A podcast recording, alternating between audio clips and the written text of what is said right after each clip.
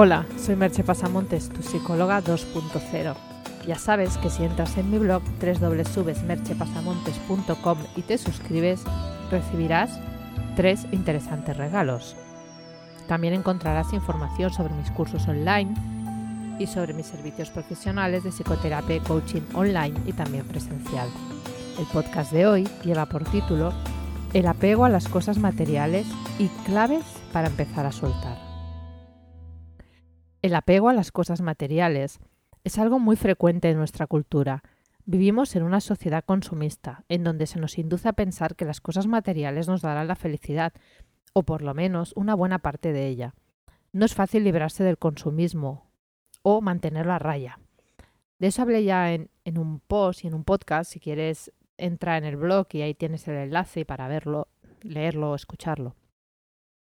Y ese apego a lo material tiene que ver también con el modo en que funciona nuestro cerebro.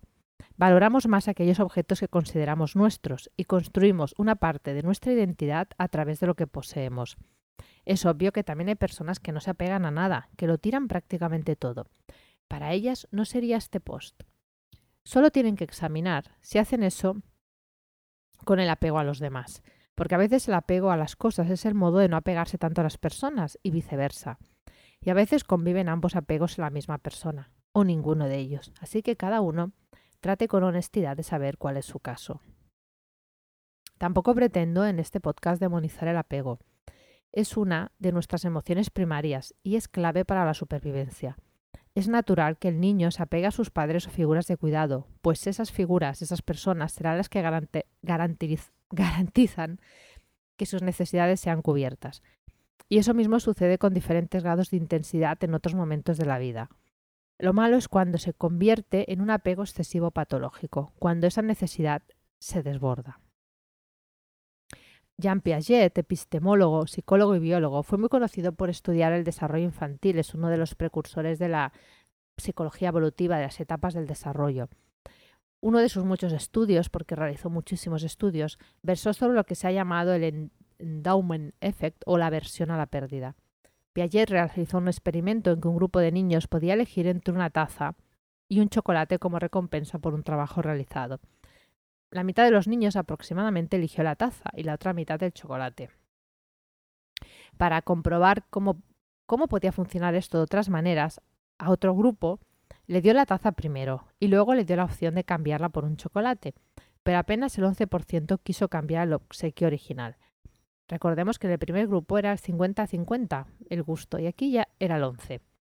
Y lo mismo ocurrió con un grupo de niños a los que se dio primero el chocolate con la opción de cambiarlo por la taza. Es decir, una vez tomaba un objeto como suyo, el niño no quería desprenderse de él. ¿Entendéis ahora esas ofertas en que te dejan probar el producto unos días? Están jugando con tu aversión a la pérdida. ¿Cómo nos influyen las cosas? A eso se suma el modo en que nos definimos a través de los objetos que poseemos. Algunos objetos nos dan estatus. Puede ser el coche, marcas de ropa, un determinado móvil. Otros nos proporcionan seguridad, como tener una casa, tener alimentos almacenados, más ropa de la que podemos usar. Y por otros sentimos una vinculación afectiva.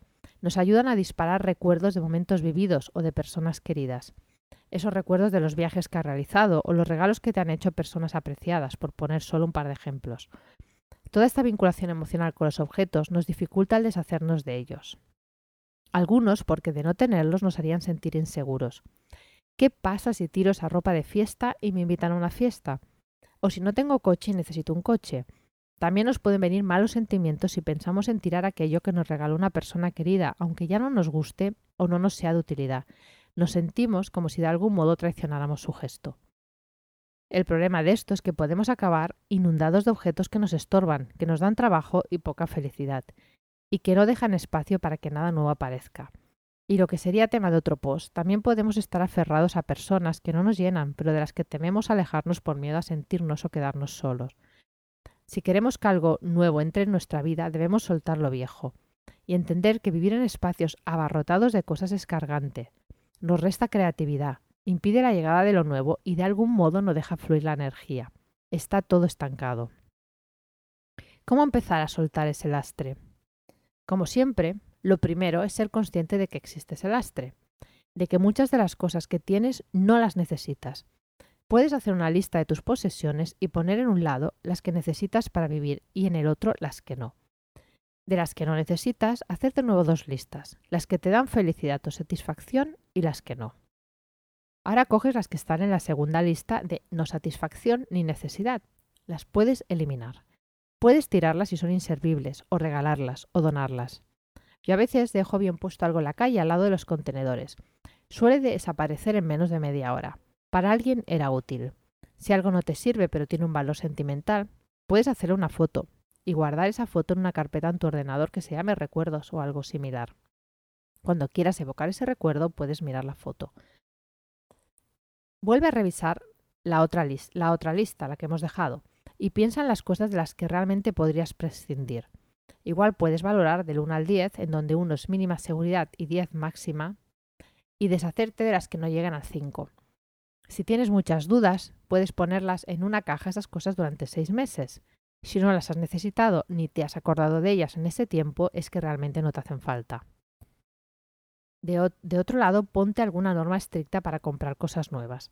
Yo, por ejemplo, para comprarme alguna prenda nueva de ropa me obligo a tirar dos viejas. Si entra una, tienen que salir dos. Así pongo freno al capricho y a la tendencia a acumular. Y aparte de todo ese trabajo por eliminar, trabaja en el deseo de volver a adquirir cosas. Antes de comprar algo nuevo, califica del 1 al 10 cuánto lo necesitas. Si no pasa de 7 es que no lo necesitas. Y ponte una regla para las compras. Si son de poco valor, una espera de por lo menos 15 días. Si son de mucho valor, como mínimo una espera de un mes.